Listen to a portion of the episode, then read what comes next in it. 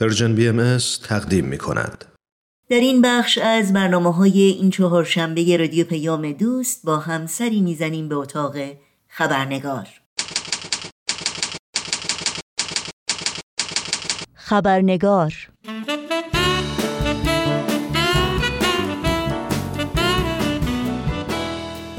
با خوش آمد به شما همراهان خوب خبرنگار، نوشین آگاهی هستم و با خبرنگار این چهارشنبه با شما همراه خواهم بود. گزارش ویژه این برنامه اولین بخش گفتگویی است پیرامون موضوع زمان که به تازگی با دکتر بهروز ثابت داشتیم و به خاطر مفصل بودن این گفتگو بخش سرخط خبرها رو در این برنامه نخواهیم داشت.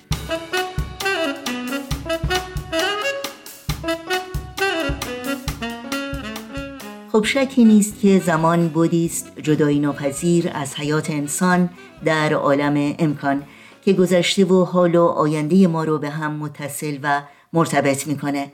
گذر زمان اجتناب ناپذیره و حافظه اون همیشگی. زمان هر چیزی، هر کاری، زمانش حالاست و یا حالا نیست، زمانش گذشت و یا زمانش خواهد آمد.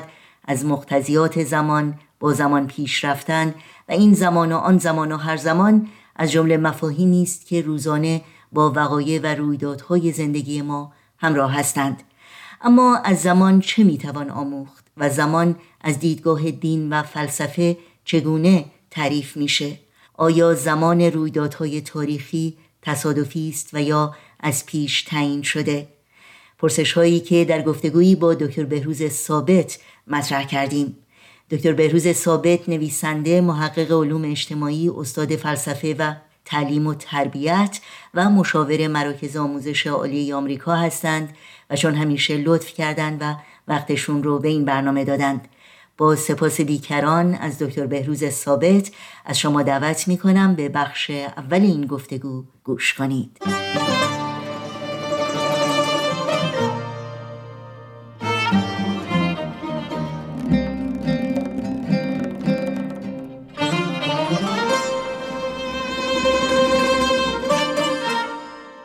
جناب دکتر بهروز ثابت به برنامه خبرنگار بسیار خوش آمدین. واقعا سپاسگزارم که مثل همیشه لطف کردین، دعوت ما رو قبول کردین و در این برنامه با ما هستین. خیلی ممنون از دعوت شما. من هم واقعا این فرصت رو مغتنم میشمرم که یک بار دیگر با کمک شما در این برنامه شرکت کنم و با عزیزان و دوستان هموطن و فارسی زبان رابطه برقرار کنیم. خیلی ممنون. صحبت امروز ما در مورد زمان هست، همونطوری که اطلاع دارین. بنابراین اجازه بدیم با این پرسش آغاز بکنم که زمان که یک بعد جدایی ناپذیر از وجود ما در روی این کره زمین هست چگونه تعریف میشه؟ بله حتما، خیلی ممنون. ببینید تا اونجایی که من درک میکنم و شما هم اشاره فرمودین، زمان یک مفهوم آشناییه برای همه ما، ولی در این حال تعریف اون و شناخت ماهیت زمان در یک حاله ای از پیچیدگی و رمز و دشواری در شناخت جامع و کاملش قرار میگیره. ما تجربه میکنیم در زندگی روزمره که روزها میاد، شبها میرسه، فصول سال عوض میشن، عمر انسان همچنان در گذره و در این جریان ما زمان رو به اصطلاح با فنای عالم، با گذشت عالم، با اون از میان رفتن و جایگزین شدن پدیده‌های جدید، اینها رو با وجود خود حس می‌کنیم. از یک طرف به گذشته که می‌نگریم، جز خاطره‌ها که در حافظه ما نقش بسته چیز دیگری نمی‌بینیم و واقعاً از خودمون می‌پرسیم چه شد اون روزها، اون وقایع، اون داستان‌ها، اونها کجا رفتن، اون یاران و دوستان کجا هستن؟ اینها همه بخشی از این تجربه روزمره ما هستن. به یاد اون لحظات شیرین گذشته می‌افتیم و در این حال میبینیم که مرور زمان با دستهای واقعا سحرانگیز خود دفتر زندگی گذشتگان رو، پدران و مادران رو، ما رو به تندی ورق زده و به قول نویسنده‌ای مثل غارتگران شب همبستگی ها رو به گسستگی ها کشانده و رفتگان رو در پرده های خود، یعنی در پرده های زمان پنهان کرده. زمان همواره از موضوعات اصلی فلسفه و دین و علم بوده و تعریف کلی که از اون داده شده عبارت است از تغییرات هستی و وجود که در بستر وقایع و رویدادهای زندگی جلوه می‌کنند و گذشته رو به حال و حال رو به آینده متصل می‌سازند. از این رو بر اساس این تعریف اگر جهان رو تغییر ناپذیر فرض کنیم، طبیعتاً زمان متوقف میشه و از معنا باز میمونه. و از این رو بشر برای درک زمان سعی کرده اون رو اندازه‌گیری بکنه و از این رو ما ساعت و ثانیه و دقیقه و ساعت رو در حقیقت اختراع کردیم که گذر زمان رو ثبت کنیم، شب و روز رو تعیین کردیم، فصول سال رو در قالب تقویم گنجاندیم و تمام این ابزار اندازه‌گیری رو به کار بردیم تا درک بهتری از زمان و تأثیر اون در زندگی خود بیابیم. زمان در حقیقت اون عاملی است که جهان خطی و فضای سه‌بعدی ما رو استمرار میده، تسلسل میبخشه، در حقیقت بهش حیات میده و مثل زنجیره‌ای گذشته و حال و آینده رو پیوند میزنه. لذا پیکان زمان یا اون arrow of time در حقیقت به سمت آینده است و ظاهراً بر اساس داده هایی که ما داریم برگشت پذیر نیست. یعنی زمان رو نمیشه به عقب بازگردون. یعنی هر چقدر هم که در حسرت گذشته های دور باشیم امکان بازگشت به اونها نیست. از این رو تحولاتی که در بستر زمان شکل گرفته هم قابل بازگشت نیستن. مثلا اگر ما عمل خطایی انجام بدیم امکان مرمت و یا حذف اون وجود نداره، چرا که اون ثبت شده. به همین ترتیب اگر تحولی هم در عالم اجتماع و فکر و علم صورت گرفته مبارزه با اون عملی بیفایده است. یعنی نمیشه جلوی حرکت علم، اکتشافات و اختراعات و پیشرفت تفکر انسانی و جامعه انسانی رو گرفت. مثلا وقتی گالیله و کپلر و برونو پایه های شناخشناسی علمی و تجربی رو ریختند، کلیسا با همه تلاشش نتونست عقربه زمان رو به عقب بازگردونه.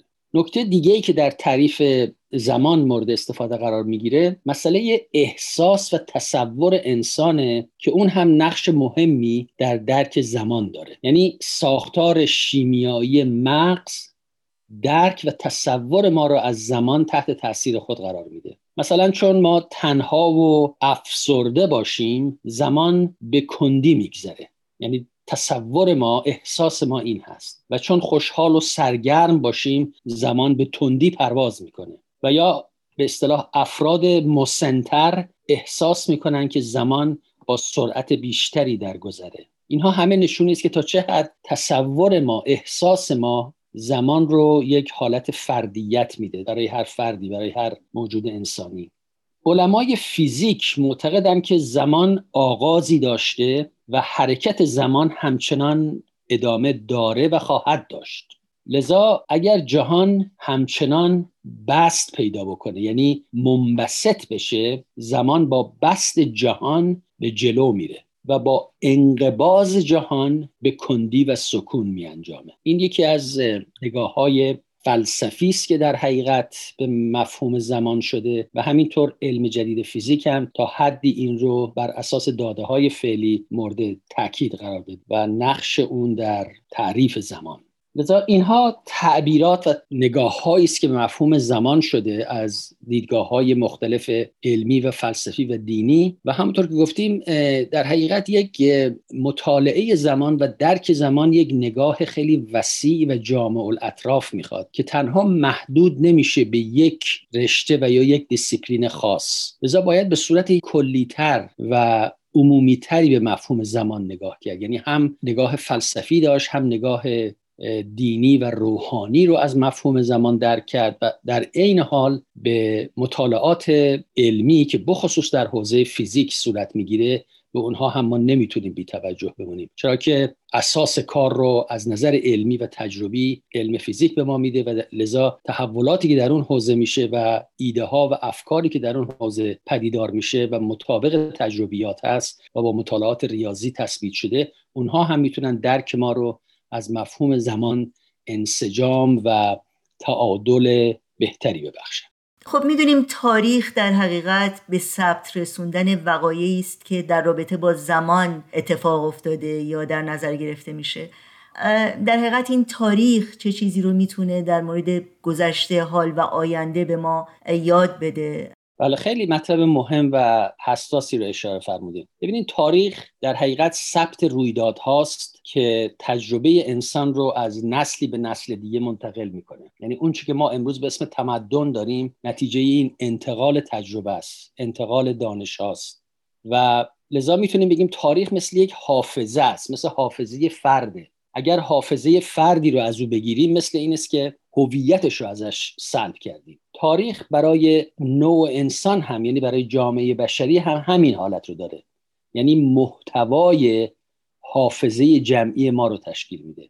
بر اساس مطالعاتی که میتونیم بگیم هم از زاویه فلسفی، هم از زاویه علمی و هم از زاویه روحانی به مفهوم تاریخ شده، میتونیم نتیجه بگیریم که انسان از زاویه یک موجود تاریخیه. یعنی آگاهی و شناسایی و هویت او در بستر زمان تحول یافته. اصولاً وقتی به مسئله تاریخ اشاره میکنیم و یک مسئله رو تاریخی میدونیم، یعنی زمان رو وارد قضیه کردیم. و در طول تاریخ، تاریخ تفکر در حقیقت، مورخان و فلاسفه همواره مایل بودن که به علل رویدادهای تاریخی پی ببرن. یعنی چرا این حوادث رخ دادن در گذشته. تقریبا میتونیم بگیم تا قرن نوزده مطالعه تاریخ همراه و ملازم شناختی از فلسفه تاریخ بود. و فلسفه تاریخ بر این نظره که تاریخ یک جریان بی هدف نیست که در اون رویدادها و وقایع به صورت پراکنده رخ بدن و بعد هم برن در یک فراموشخانه‌ای به نیستی و عدم بپیوندن، چرا که حافظه تاریخی در حقیقت زنده میمونه. میبینیم که بعد از گذشت قرنها و هزارها، بقایای اون حافظه تاریخی دوباره زنده میشه و به یک ملت و قومی روح تازه میده. فلسفه تاریخ از این رو یک رابطه‌ای میبینه میان اتفاقات و رویدادهای گذشته و سعی میکنه که جستجو کنه آیا جهت و مقصدی کلی و عمومی تاریخ رو به جلو میبره. برخی از فلاسفه هدف و قایتی اخلاقی رو مثلا بر حرکت تاریخ حاکم میدونن. در این راستا ادیان هم به صورت طبیعی به فلسفه تاریخ معطوفن، چرا که ادیان یک هدف و قایت و نظمی رو بر جهان حاکم میدونن و طبیعتاً رویدادها و اتفاقات به صورت پراکنده و بی‌معنا رخ نمیدهند از نگاه دینی، بلکه از منطقی برخوردارند و یک مقصد معینی رو به پیش میبرند. در میان ادیان ابراهیمی، خداوند و مشیت الهی در حقیقت ستون فقرات تاریخ رو تشکیل میده. خدا صاحب جهانه و صاحب زمانه و سرنوشت انسان در دست او هست. او هست که تاریخ رو رقم میزنه و نقش انسان رو در اون مشخص میکنه. از دیدگاه آیین بهایی، تاریخ بر یک نوع رابطه استواره. حالا رابطه میان چی؟ رابطه میان جریان پویا و خلاق وحی، یعنی تجدید ظهور ادیان که توسط مظاهر قدسی پدیدار میشه، متولد میشه، و بعد جریان دیگه عبارت است از اون جریان ارگانیک تکامل اجتماعی. یعنی بین وحی و تکامل اجتماعی یک رابطه دیالکتیک است. هرچه ما این رابطه رو بهتر درک کنیم، درک بهتری از فلسفه تاریخ خواهیم داشت. یعنی از نظر آیین بهایی این رابطه رو میتونیم به رابطه جسم و روح انسان مثال بزنیم یا تشبیه کنیم. یعنی مثلا انسان موجودی صرفا مادی و رشد او مطابق قوانین فیزیکی و تکاملی صورت میگیره. این یه بودشه و بود دیگه بود روحانی انسانه که فارغ از جنبه‌های مادی هست. و حالا بایستی همونطور که در مورد طبیعت انسان ما اگر یکی رو در نظر نگیریم، یعنی مثلا از دید مادی نگاه بکنیم صرفاً به انسان و انسان رو مطابق مقتضیات مادی تلقی کنیم، در نتیجه چاره‌ای نداریم که ذهنیت و اخلاق و نفس و این ابعاد طبیعت انسان رو هم بود مادی بدیم. به همین ترتیب اگر تاریخ رو هم فاقد جنبه آرمانی و اخلاقی بدونیم، در نتیجه تمام گذشته و تجربه انسان تبدیل میشه به یک سلسله حرکات پراکنده و تقلیلگرا که صرفاً برای رفع نیازمندی‌های مادی به کار میفته. و اما از طرف دیگه مطابق دیدگاه دیگه این است که ببینیم که وظیفه روح چه بوده و اون در سرنوشت انسان و نجات و رستگاری او تا چه حد مؤثر بوده.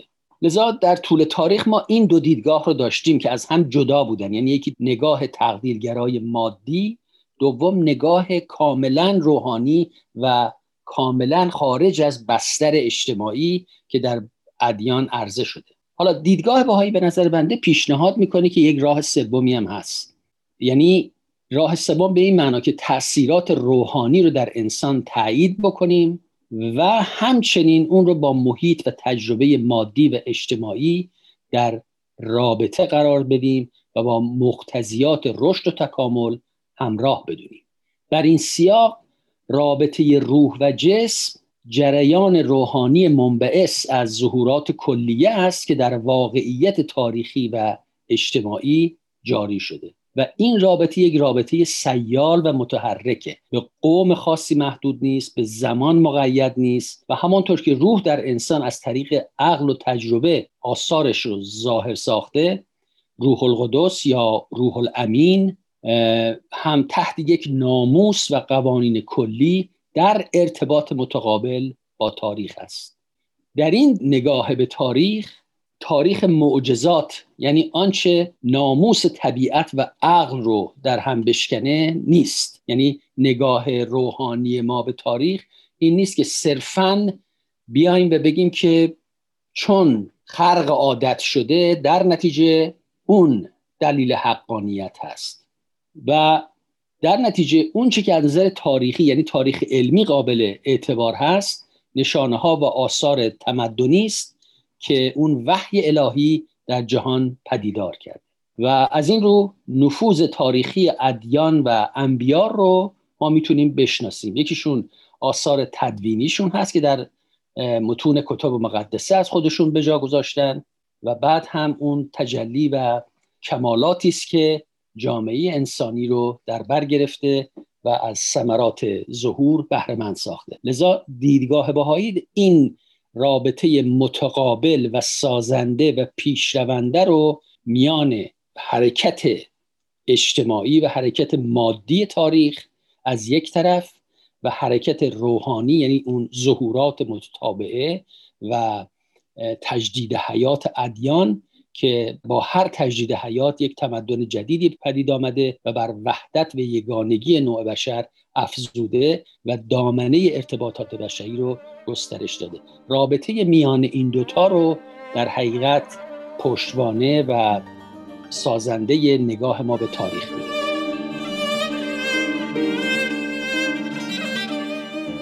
شنوندگان عزیز برنامه خبرنگار، یادآوری کنم که بخش دوم گفتگوی ما با دکتر بهروز ثابت در مورد موضوع زمان در خبرنگار هفته آینده تقدیم شما خواهد شد.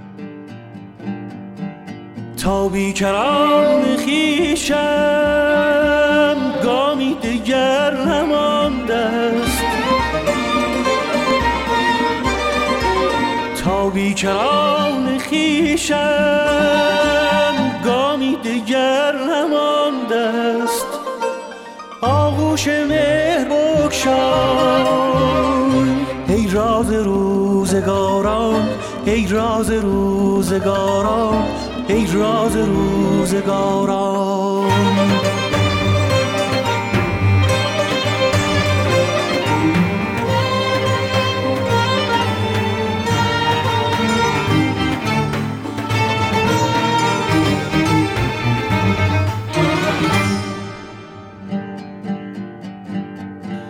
خسته از شب رو به ما، خسته از شب رو به ما، ای ابر همراهی کن،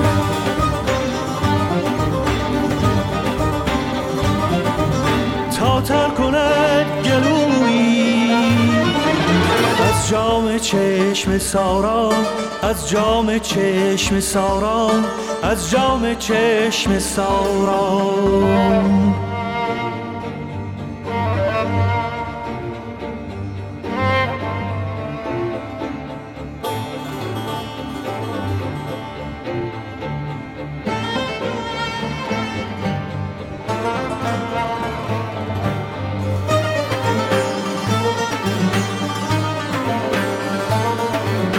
ای شب چه می کشانی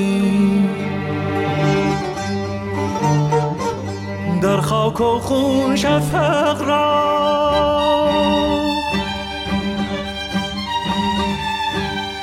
ای شب چه می کشانی در خاک و خون شفق را، فردا دوباره آیم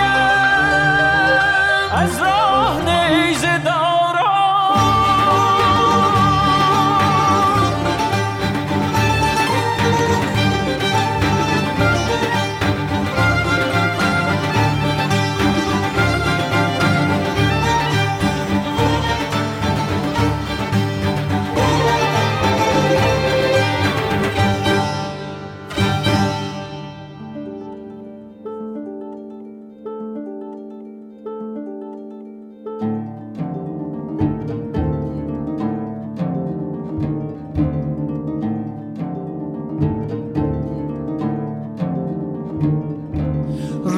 وداع یاران ما را امان ندادند،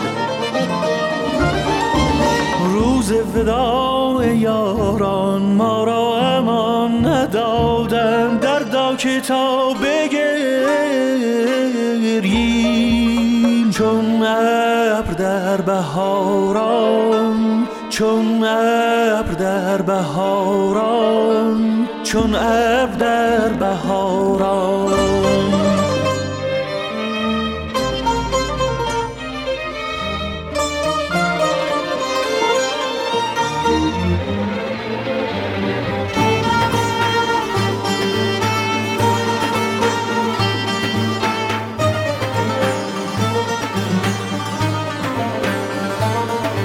روزی که با تو بودم، با تو بودم در زیر چتر باران، گفتی خوش است بودن، گفتم که نه